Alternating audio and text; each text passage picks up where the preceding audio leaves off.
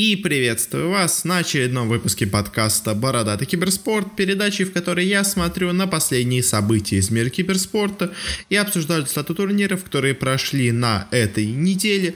В этот раз у нас не так много каких-то турниров произошло, ну как, турниры происходят, заканчиваться вот только, к сожалению, они не хотят.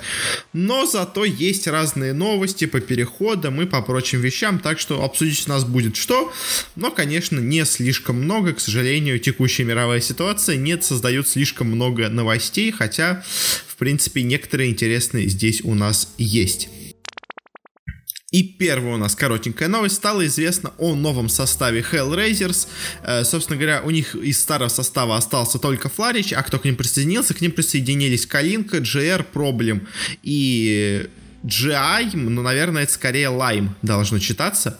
Э, ну, транслитом просто написано, даже не транслитом, а когда изображают английскими буквами русские буквы. Ненавижу такое, но такие люди, к сожалению, есть, которые так пишут все имена. Э, в общем, да, такой состав нового Hellraiser не очень он сильный, э, не очень я понимаю, какой был смысл как-то его менять, потому что у них до этого было примерно то же самое, сейчас у них примерно то же самое. Ну, то есть взяли GR, ну окей, но это тоже такое себе, в общем, общем, очень-очень такой спорный состав до сих пор получился. Э, я сейчас не думаю, что они чего-то особого добьются. Следующая у нас новость. Стало известно о новом составе, точнее, об обновлении в составе B8 э, команды Дэнди. И, собственно говоря, из команды уже теперь окончательно ушли все русскоговорящие игроки. Из команды ушел Гостик, из команды ушел Кингер.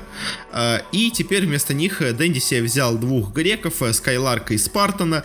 По сути дела, можно сказать, возродил, ну или как не возродил, а снова воссоздал команду Aggressive Mod, которая до этого у нас была. Теперь, по сути дела, B8 это и есть Aggressive Mod, просто немножко из другого конца начинала она собираться.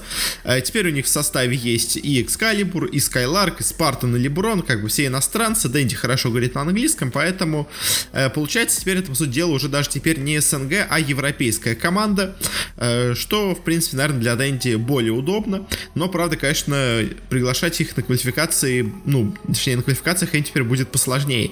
У них и на уровне СНГ команд ничего не получалось. У них, по-моему, 20 поражений и 2 победы из них, что ли, если я правильно помню сейчас, против СНГ команд. А вот что будет с европейскими грандами, мне даже страшно представить. Конечно, на это, поэтому они, наверное, будут бороться за СНГ себе слот. Но, конечно, по составу теперь это уже полноценная европейская команда. Следующая у нас новость, э, точнее даже две новости, можно сказать, вместе. Стало известно об изменениях э, в команде Eternal Envy. Э, Cloud9 полностью разочарованные в результатах команды, которые они собрали с Envy, Ace, Snakingom, Misery и Pylaidaем. Распустили этот состав, на самом деле просто ужасно играющий. Э, и теперь, собственно говоря, игроки остались эти без команды, но слишком долго они тоже у нас не, скажем так, э, не были свободны, нашли себе уже достаточно быстро быстро новое место обитания. Перешли они в команду Business Associates, команду с очень трудно произносимым названием, потому что очень много букв С и Ш подряд, с чем у меня иногда возникают проблемы. А, и, собственно говоря, теперь у них в команде, из команды, точнее, уже ушли, это мексиканец Муз и это европеец Найн, который просто пока решил сделать перерыв. По Музу вроде ничего не понятно, но, думаю, его, скорее всего, просто кикнули. И теперь состав Business Associates выглядит так. Это Му, это Eternal Envy, это Бракс, это Snake King и это Фир. В целом, конечно, да, по именам выглядит неплохо, но вот опять-таки вопрос, как всегда, который есть во всех командах с Envy, это, а будут ли они играть нормально? Я не знаю. Возможно, да, возможно, нет. Команда, в принципе, выглядит неплохо. Может быть, чего-то добьются, но, если честно, надо, конечно, смотреть. Это очень-очень ненадежная команда. Следующая у нас новость, э, по сути дела, одна из последних наших новостей по решафлам.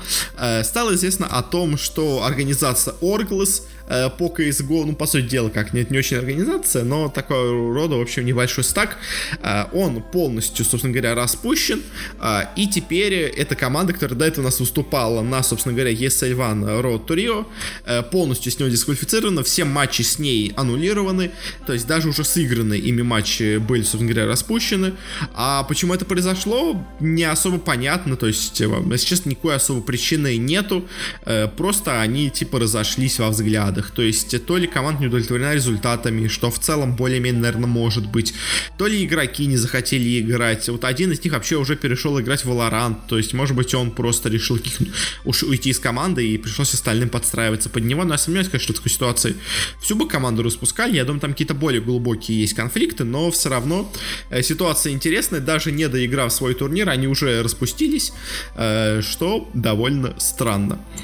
Uh, ну и дальше перейдем к небольшим нашим новостям uh, по решафлам еще в СНГ.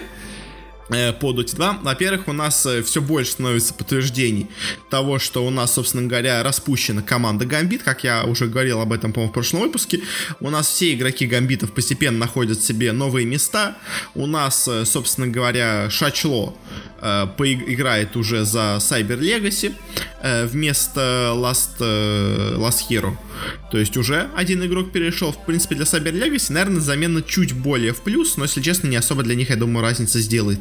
Они как были средняком, так ими и останутся. А, а вот ГПК, наверное, самый интересный игрок, который есть в составе гамбитов, но я бы еще Дрима, конечно, выделил, но все-таки. А, он стал играть за спиритов на Epic Prime League, что как бы уже нам на самом деле много серьезнее, потому что если Шачло и то, что его кикнут из команды еще можно было, скажем так, ожидать, то то, что кикнут из команды, скажем, сразу и Шачло, и ГПК, в это уже меньше верится, особенно еще учитывая все другие новости. Э, поэтому кажется, что все-таки гамбиты распущены, а вот теперь ГПК играет за спиритов. В целом для спиритов это отличнейшая вещь, и мне кажется, они действительно смогут сильно лучше начать играть вместе с ним. Э, но опять-таки вопрос, на самом деле, самое интересное, что случилось с гамбитами. Конечно, у меня есть предположение, э, связанное с тем, что просто, скажем так, распустили состав, потому что нет особо крупных турниров, все отменяется, поэтому зачем вам ТСу держать такой состав, лучше просто их распустить, потом, если что, заново соберем. То есть у нас уже и капитан команды ФНГ играет за Альянсов, и ГПК, и Шачло, все разбежались. Э, Дрима единственное пока не видно, Вампир играет в некоторых стаках иногда на замене, то есть все уже распущены, по сути дела. Осталось только дождаться официального анонса того, вот, что Гамбита это сделают уже, можно сказать, полноценно. Ну и последняя наша новость. С заменами стало известно о том, что полностью распущен состав экстремумов э, по Dota 2. Э, собственно говоря, решение довольно интересное. Я говорил о том, что им будет тяжело без артстайла, но вроде как в команду пришел Булк, но вот э, почему-то, э, как только в команду пришел Булк, решили, что все-таки весь состав достаточно плох.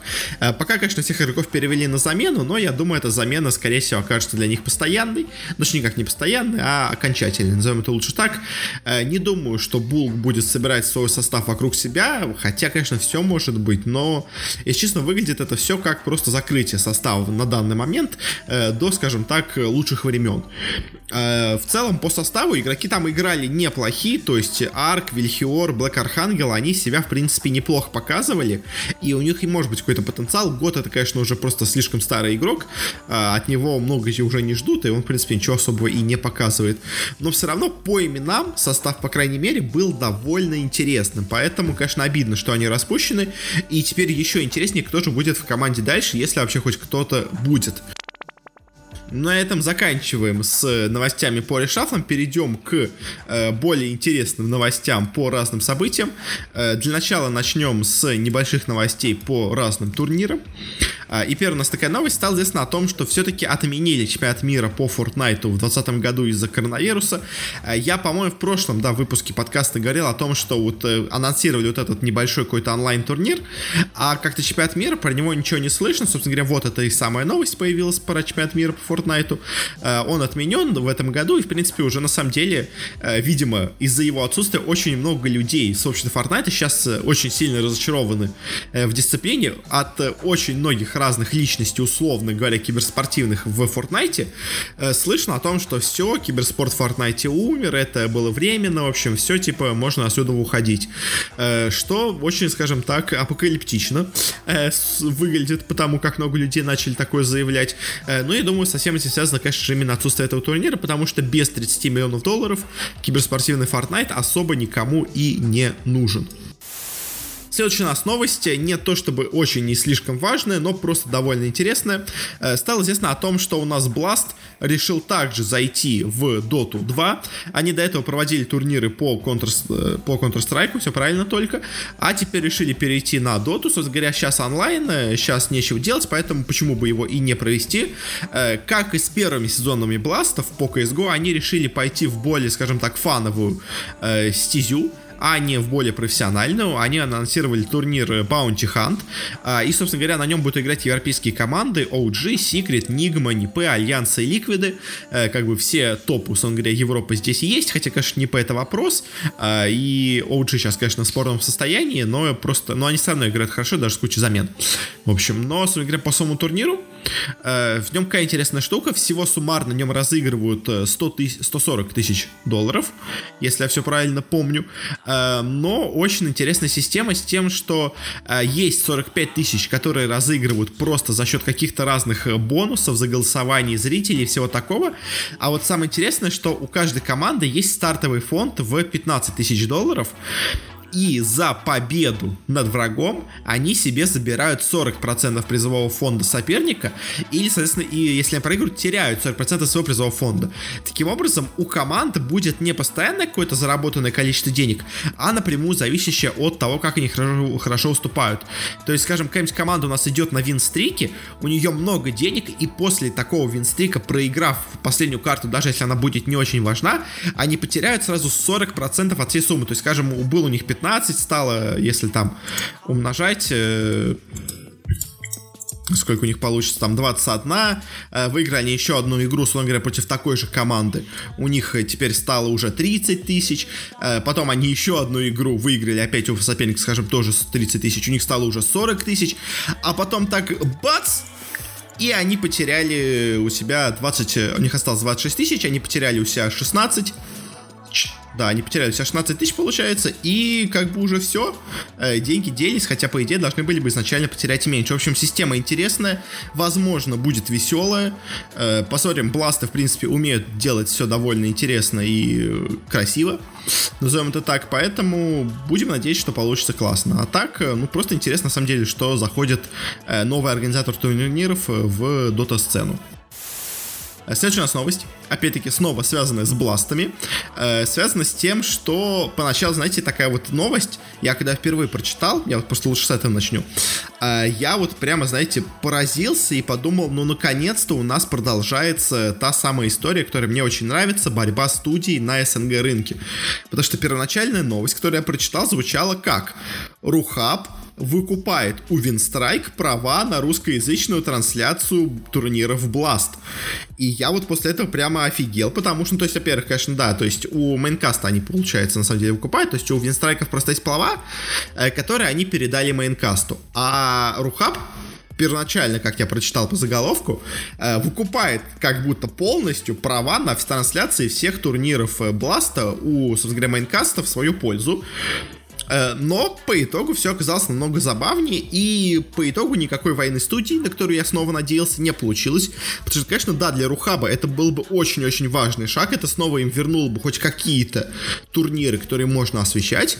А, а так получилось что? Получилось, что на самом деле, да, конечно, Рухаб будет транслировать турниры Бласта, но только это, во-первых, турниры Blast Rising с, скажем так, молодыми игроками, не особо интересные зрителям. И это европейский отборочный на Blast Showdown. То есть тоже, конечно, да, как-то более-менее европейские команды нас интересуют. Во-первых, Blast Showdown это второстепенный турнир, и это все-таки Европа, это не СНГ команды, поэтому, естественно, за все эти турниры зрители Рухаб наберет по минимуму. То есть, да, это будет не ноль, но и каких-то больших цифр я бы тоже от этих трансляций не ждал.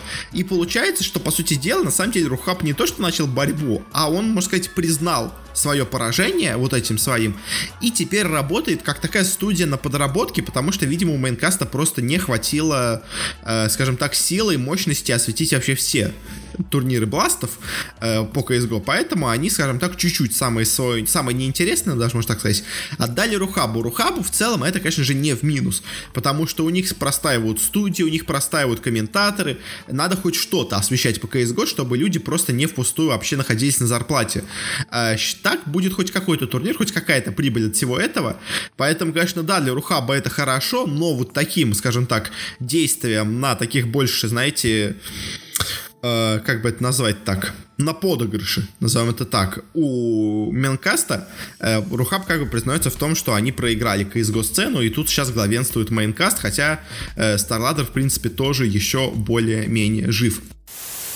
Следующая у нас новость тоже довольно интересная и, возможно, крупная, э, стало известно о том, что ESL и DreamHack заключили новое соглашение о трансляциях своих турниров, и заключили они их с Twitch. Э, если помните, до этого они заключали такое соглашение с Facebook для англоязычных трансляций, и все люди были просто дико недовольны этим, ну, потому что, собственно говоря, на Facebook была просто не готова киберспортивная платформа, и вообще стриминговая платформа Facebook была не готова, и тогда просто все смотрели и плевались от всего этого, потому что просто невозможно было смотреть, э, неудобно, и плюс очень большие потери были по зрителям для ESL. Э, уже по последнее время, конечно же, это все, собственно говоря, эта сделка была расторгнута, э, но вот все-таки заключив новую такую сделку, все-таки ESL DreamHack пошли на более, э, скажем так, разумное соглашение, они стали получать деньги от Твича за все это, и на самом деле я, конечно, не очень понимаю, чего, ну, для, для чего Twitch это делает. Э, потому что я, если честно, не уверен, что вот после того опыта с Фейсбуком э, ESL или DreamHack э, захотят с кем-то другим подписываться на трансляции. То есть, если даже Facebook не смог сделать нормальную стриминговую платформу, то что уж говорить об остальных. То есть э, для чего, я вот честно, то есть я вот, конечно, я понимаю опасности теоретически, но для чего Твичу эта сделка, я, если честно, не очень понимаю. Потому что у ESL DreamHack нету своей собственной площадки для трансляции, которую они могли бы использовать. То есть, скажем, вот сделка Твича с Overwatch, она и с Activision, она почему работает? Потому что у Activision есть такая платформа, как MLG, довольно популярная, особенно даже для CSGO, для, боже мой, для Call of Duty. А, и понятно было, для чего Twitch заключил с ним соглашение, потому что уже первые турниры по Overwatch стали транслироваться на сайте MLG, Twitch хотел себе перехватить в этом первенство. Тут понятное дело. А вот где будет транслировать э, ESA свои турниры, кроме как Твича, я, если честно, не уверен. То есть, кто у нас есть? Да никого, на собственно говоря, из таких больших стриминговых платформ, если честно, как-то на горизонте я не вижу. Может быть, конечно, я про кого-то прямо забыл, и он прямо супер сейчас э, на подъеме, и поэтому Twitch Twitch решил за тобой, за, скажем так, застолбить эту сделку, но, если честно, я просто не вижу в чем смысл. Конечно, да, ESL и DreamHack это самое крупное, что есть в киберспорте, то есть, если мы хотим э, сделать киберспортивный турнир, то это определенно, скорее всего, будет проводиться ESL или DreamHack. Э, то есть, вот это, конечно, это самое большое, что есть сейчас в киберспорте, но для чего это сделка Твичу, я, если честно, не знаю. Но, как бы, это их дела, это их проблема. Может быть, там суммы не очень большие, большие идут. И это просто, скажем так, небольшая, скажем так, мотивация больше активнее с Твичом сотрудничать, а не то, чтобы прямо, знаете, попытка э, у себя застолбить э, все турниры от ESL на платформе. Дальше, следующая у нас большая интересная новость для обсуждения. Это ситуация с 322 Э, в СНГ киберспорте. Э, вновь у нас произошли ставки не на себя. В этот раз они произошли у команды Cyber Tractor. Это команда, киберспортивная команда хоккейного клуба Трактора, довольно неплохого клуба из Челябинска, хорошо он выступает в КХЛ. Э, и вот, собственно говоря, они открыли киберспортивную команду, и первый опыт с ней получился не очень удачный, потому что их во время матча, если я правильно помню, пушки лиги от Виплея поймали на договорной встрече. Там Вилат всю эту историю начал. Э, в чем, в общем, суть? Э, в том, что, во-первых, игроки очень-очень подозрительно играли, э, фидели просто как не в себя. Точнее, как они фидели первые киллы прямо совсем тупо. Они играли очень как-то подозрительно плохо. После этого, естественно, ну, то есть, на самом деле, часто такая возникает ситуация и мысль о том, что, возможно, здесь был договорной матч, и тогда начинают платформы разные киберспортивные, точнее, как не киберспортивные, букмекерские разные платформы, я ошибся, начинают э, проверять, э, не было ли каких-то подозрительных ставок на этот матч. И они нашлись, причем нашлись они напрямую от, собственно говоря, игроков команды. То есть обычно, если люди все-таки хотят поставить не на себя, уже более опытные, скажем, это не соло, который там в, в 2013 году, в 2014 году, по-моему, в 2013, если я правильно помню, поставил не на себя, э, здесь уже как бы многие люди с этим знакомы, и почему настолько глупо они поймались, я, если честно, не знаю. То есть все уже давно знают, что если вы хотите ставить не на себя, то вы ставите через друзей, через знакомых, через фейковые аккаунты. Вы ставите не 10 тысяч э, долларов, условно говоря, с одного аккаунта, не уверен, что такие суммы шли, но, условно говоря, вы ставите не 1000 долларов с одного аккаунта, а вы ставите по соточке долларов с 10 разных аккаунтов. Это намного сложнее вычислить, это намного меньше э, выглядит палевно, чем когда вы ставите огромнейшую ставку со своего личного IP-адреса, к тому же еще и аккаунта зарегистрирован на вас с вашим паспортом и всем таким. Э, это, конечно, максимально получается э, заметно. И, собственно говоря, это легко заметили букмекерские конторы. И сразу же выяснили о том, что действительно был договорной матч. Э, очень-очень глупо попались. А, и, собственно говоря, после этого началась история с тем, что... Э, а почему, собственно говоря, игроки на зарплате решили получить и поучаствовать в таком встрече? А оказалось, что на самом деле игроки, они-то и не на зарплате оказываются. Э, дело в том, что Cybertractor с ними не подписал контракт. То есть они были на пробном периоде, и пока они играли вот в этом пробном периоде, они решили уже подзаработать немножко сейчас. Они попали на разные более-менее заметные киберспортивные турниры, э, в том числе, на самом деле, за счет своей довольно неплохой игры. То есть, тут не сказать, что именно имя хоккейного клуба «Трактор» их куда-то протолкнул. Нет, они, в принципе, сами это заслужили. Э, они прошли на, в принципе, достаточно неплохой уровень для себя игры, а, а дальше решили это из этого вынести выгоду, и, к сожалению, выгоду они не смогли получить. В итоге все игроки дисквалифицированы, а, естественно, из команды их выгнали, что с ними дальше будет, непонятно, на многих турнирах, точнее как, их не официально дисквалифицировали, но многие организаторы турниров уже сказали, что мы их не будем допускать к матчам, э, пока что в ближайшее время уж точно. Э, конечно, да, по итогам по расследованию получилось, что виноват, конечно, там только один игрок, который ставил не на себя, но знаете, если бы он ставил на ФБ и он умер бы сам в ФБ, это единственная ставка, в которой можно сыграть самому на, э, скажем так, э, действительно нужный, скажем так, исход. А вот в ставках на победу, на первые 10 киллов, точнее на поражение, на первые 10 смертей, э, вы не ставите в одиночку, вы ставите это командой. То есть даже если команда не ставит сама, она точно в курсе этой договоренности, и она точно будет помогать к игроку, к тому же, что все эти ставки прошли. То есть если человек ставит на то, что он умрет в ФБ, а его сокомандник умирает сам, случайно, не специально, то это рушит как бы всю его сделку, всю его стратегию, поэтому, естественно, вся команда тоже виновата. И говорить о том, что только один игрок во всем этом замешан, это неправильно. То есть, да, возможно, замешано 4 игрока, скажем, и кто-то один у нас есть белый и пушистый, возможно, даже замешано всего 3 игрока, и два игрока у нас белые и пушистые, но все равно обвинять только одного игрока в этой ситуации, это неправильно. Виноваты все, наказывать надо всех. Я говорил, что не очень правильно делать круговую поруку с ситуацией, когда у нас штрафовали э, 19, Путина из Форзов за плохое поведение в чате, но там все-таки он это делал самостоятельно, вообще не в, не в команде, не при содействии остальных команды. Здесь же он это делал, конечно, да, действительно сам, но подыгрывала это ему вся команда, поэтому вся команда также виновата э, и должна понести какое-то наказание. Может быть, менее серьезное, но какое-то наказание все игроки должны понести, как по мне. Ну и на этом закончим с этой новостью и перейдем к последней, наверное, самой печальной новости этой недели. Э, стало известно о том, что Valve все-таки откладывают турнир The International. Он у нас не пройдет в этом году, точнее как он скорее всего не пройдет в этом году. Он абсолютно точно не пройдет в августе.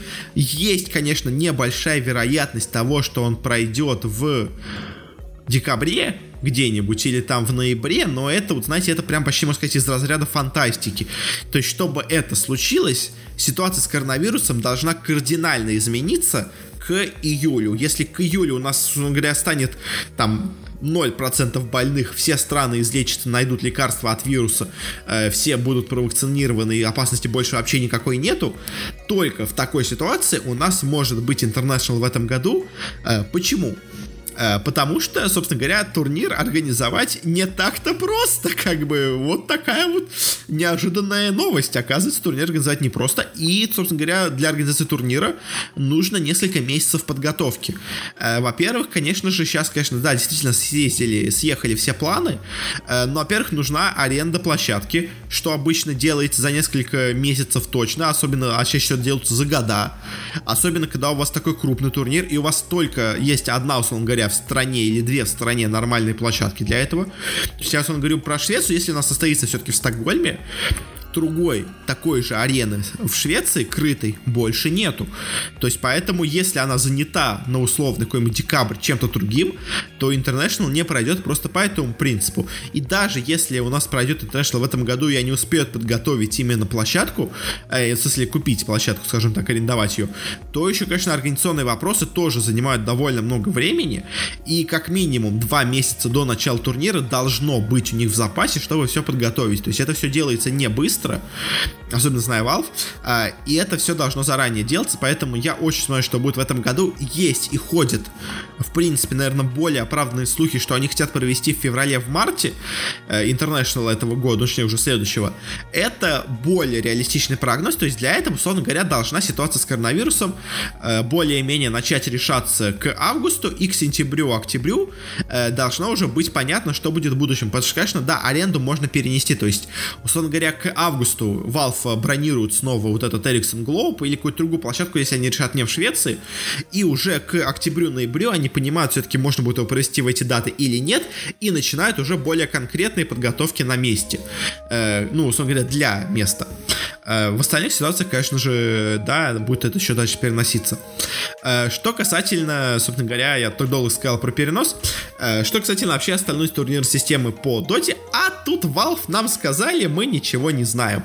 Ну, собственно говоря, как всегда, Valve ничего не знает, это, в принципе, на самом деле не то чтобы очень необычная вещь, и она, в принципе, довольно понятна, почему так происходит, потому что, особенно в текущей ситуации, просто никто ничего не понимает. То есть, любая компания в мире сейчас бы не стала бы вообще ничего говорить и не давать какие-то прогнозы э, на будущее, потому что просто ничего не понятно. Поэтому и Valve сейчас единственное, что они сказали, что осенью у них точно начнется новый сезон DPC с региональными лигами, но они еще пока не точно придумали, как его вписать в турнирную систему, э, потому что, ну, собственно говоря, этот турнир, получается, он идет отборочный уже на International через год, или он идет как-то отборочный на вот этот International, а что у нас будет все решаться только по одному турниру, в общем, непонятно. А также, конечно, непонятно, будет ли у нас два International в следующем году в такой ситуации. Я в целом думаю, что это возможно. Единственное, что еще возможно, что у нас будет, скажем так, э, второй International в формате, скажем так, полу-интернешнала, то есть э, в формате, скажем так, мейджора условно говоря. То есть у нас будет, условно говоря, International вот где-нибудь в марте, и в августе, как обычно, у нас будет уже все-таки это не International, а просто э, большой мейджор. Возможно, в таком это формате будет сделано, чтобы вернуться более-менее на привычные рамки и уже со следующей осени начать уже идти по, по нормальной региональной системе, как они это хотели сделать в этом году. Э, но, конечно, сейчас возникает проблема с турнирной системой, потому что, да, действительно непонятно, то есть, э, как у нас должны играть игроки. Вообще, сам главный вопрос, что у нас будет этим летом, потому что обычно под лето турниров не планируют. У нас весь июль-август это все идет International. То есть в июне еще что-то доигрывается, а весь июль, весь август у нас идет пустота ожидания International. Что будет в этом году? Получается, если International отменили, то у нас что-то должно быть в это время, потому что не будет никто просто два месяца не делать ничего с киберспортом, который более-менее актуален и по которому не проходит турниров и ничего даже не грядет масштабного. Э, я, если честно, на месте Valve Э, попробовал бы организовать вот этот переход на региональную систему уже этим летом. И чтобы я, если честно, был бы на месте Valve, сделал бы, э, я бы вот эти вот онлайн региональные лиги, естественно, они будут онлайновые, провел бы сейчас летом и осенью, и по итогам этих двух лиг я бы выдавал DPC очки для инвайтов на International, который будет проходить в марте. Еще возможно, конечно, провести зимнюю вот эту региональную лигу, э, условно говоря, в первые месяцы, и тогда у нас будет аж три DPC, ну, как, собственно говоря, и должно было быть по идее, у нас будет три региональные лиги, с которых у нас будет получаться какое-то количество очков. То есть вот в таком формате, мне кажется, можно будет сделать, и хоть и в более, конечно, быстром темпе, но выдать заслуженные инвайты командам на инт э, уже, получается, 21 года или второй 21 года. В общем, ну, на 10 инт, назовем так, на 10 инт получить приглашение вот сейчас, которые начнутся DPC турниров. Я сейчас думаю, Valve рассматривает такую возможность, но опять-таки просто они пока не очень понимают, понимают по датам, что вообще у них получается, э, и они боятся сейчас давать какие-то обещания на будущее, потому что потом они их, скорее всего, не выполнят, потому что никто не знает, что будет дальше. То есть у нас многие, вот как э, Fortnite, просто отменили чемпионат мира в этом году, э, Valve же его не отменили, они его перенесли, и от этого возникает еще больше вопросов. Возникает вопрос, то есть вот, турнир, который будет в феврале-марте, он будет все еще в Швеции, он будет где-то в другом месте, может быть, туда пошлют те команды, те города, которые хотели делать International в 2021 году. То есть, да, конечно, они хотели его сделать летом, но, может быть, кто-то согласится это сделать и, условно говоря, весной-зимой непонятно. В общем, много-много вопросов остается после этого анонса, э, много всего непонятного, но, к сожалению, это единственный сейчас нормальный и правильный шаг, э, потому что коронавирус, к сожалению, свирепствует, и к августу, конечно, я надеюсь, ситуация по миру будет получше, но полностью мы все это не излечим, и все еще устраивать такое большое скопление людей в одном месте будет в любом случае, мне кажется, слишком опасно, то есть уже к декабрю, условно говоря, к мейджору в Рио, который сейчас запланирован все-таки по CSGO, я думаю, ситуация уже может измениться измениться в положительную сторону, в нормальную. А вот август, э, нет, мне кажется, август все еще слишком опасная дата для каких-то серьезных мероприятий. Ну и, собственно говоря, на этом мы почти заканчиваем наш выпуск, потому что у нас есть только один турнир, который прошел на этой неделе. Это у нас ЛПЛ по, собственно говоря, Лолу в Китае. Закончился он в этом, э, в этом, на этой неделе. Говоря, это последняя интересующая нас лига в этом сплите этого сезона по Лолу, потому что Европу, Америку, СНГ мы уже обсудили, Корею мы обсудили, остался только Китай, и результаты здесь очень интересны, но очень интересно, конечно, эти результаты, они с чем связаны, потому что это, скажем так, результаты, которые появились в том числе на фоне вот этих последних новостей, на фоне отмены MSI, на фоне отмены кучи турниров, и насколько эти результаты действительно репрезентативны репрезентативны, я не знаю, но все-таки будем рассчитывать, что более-менее. То есть какие у нас результаты? Во-первых, уже по группе начались довольно интересные вещи, потому что, да, конечно, IG заняли первое место, но FunPlus Phoenix заняли только третье место. Второе место у нас неожиданно заняла команда JD Gaming с двумя корейцами, а на четвертое место у нас неожиданно вырвалась команда Top eSport. Э, кто такого ожидал? Я, если честно, думаю, что никто.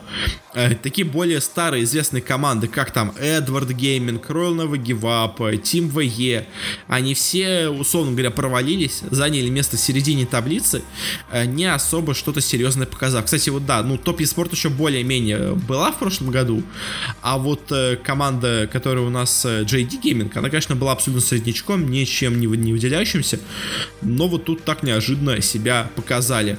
Но дальше в плофе еще получилось довольно интересно, Потому что что у нас как по итогу получилось? Э, у нас э, для начала пошли довольно ожидаемые результаты. Эдвард победил Реал Вегева в целом ожидаемо, ВЕ победила Естар ожидаемо. А вот дальше пошло интересно, потому что команда Топ Еспорт у нас обыграла ВЕ, ну это еще более-менее. Фанфаст Фениксы, Фанфаст Фениксы обыграли у нас Эдвардов, это тоже более-менее. А вот начиная с полуфиналов у нас пошла полная какая-то дичь, потому что IG играют против Топ Esports и проигрывают ну, не, не сказать, что в салат, конечно, но очень и очень, скажем так, разгромно они проигрывают свой матч.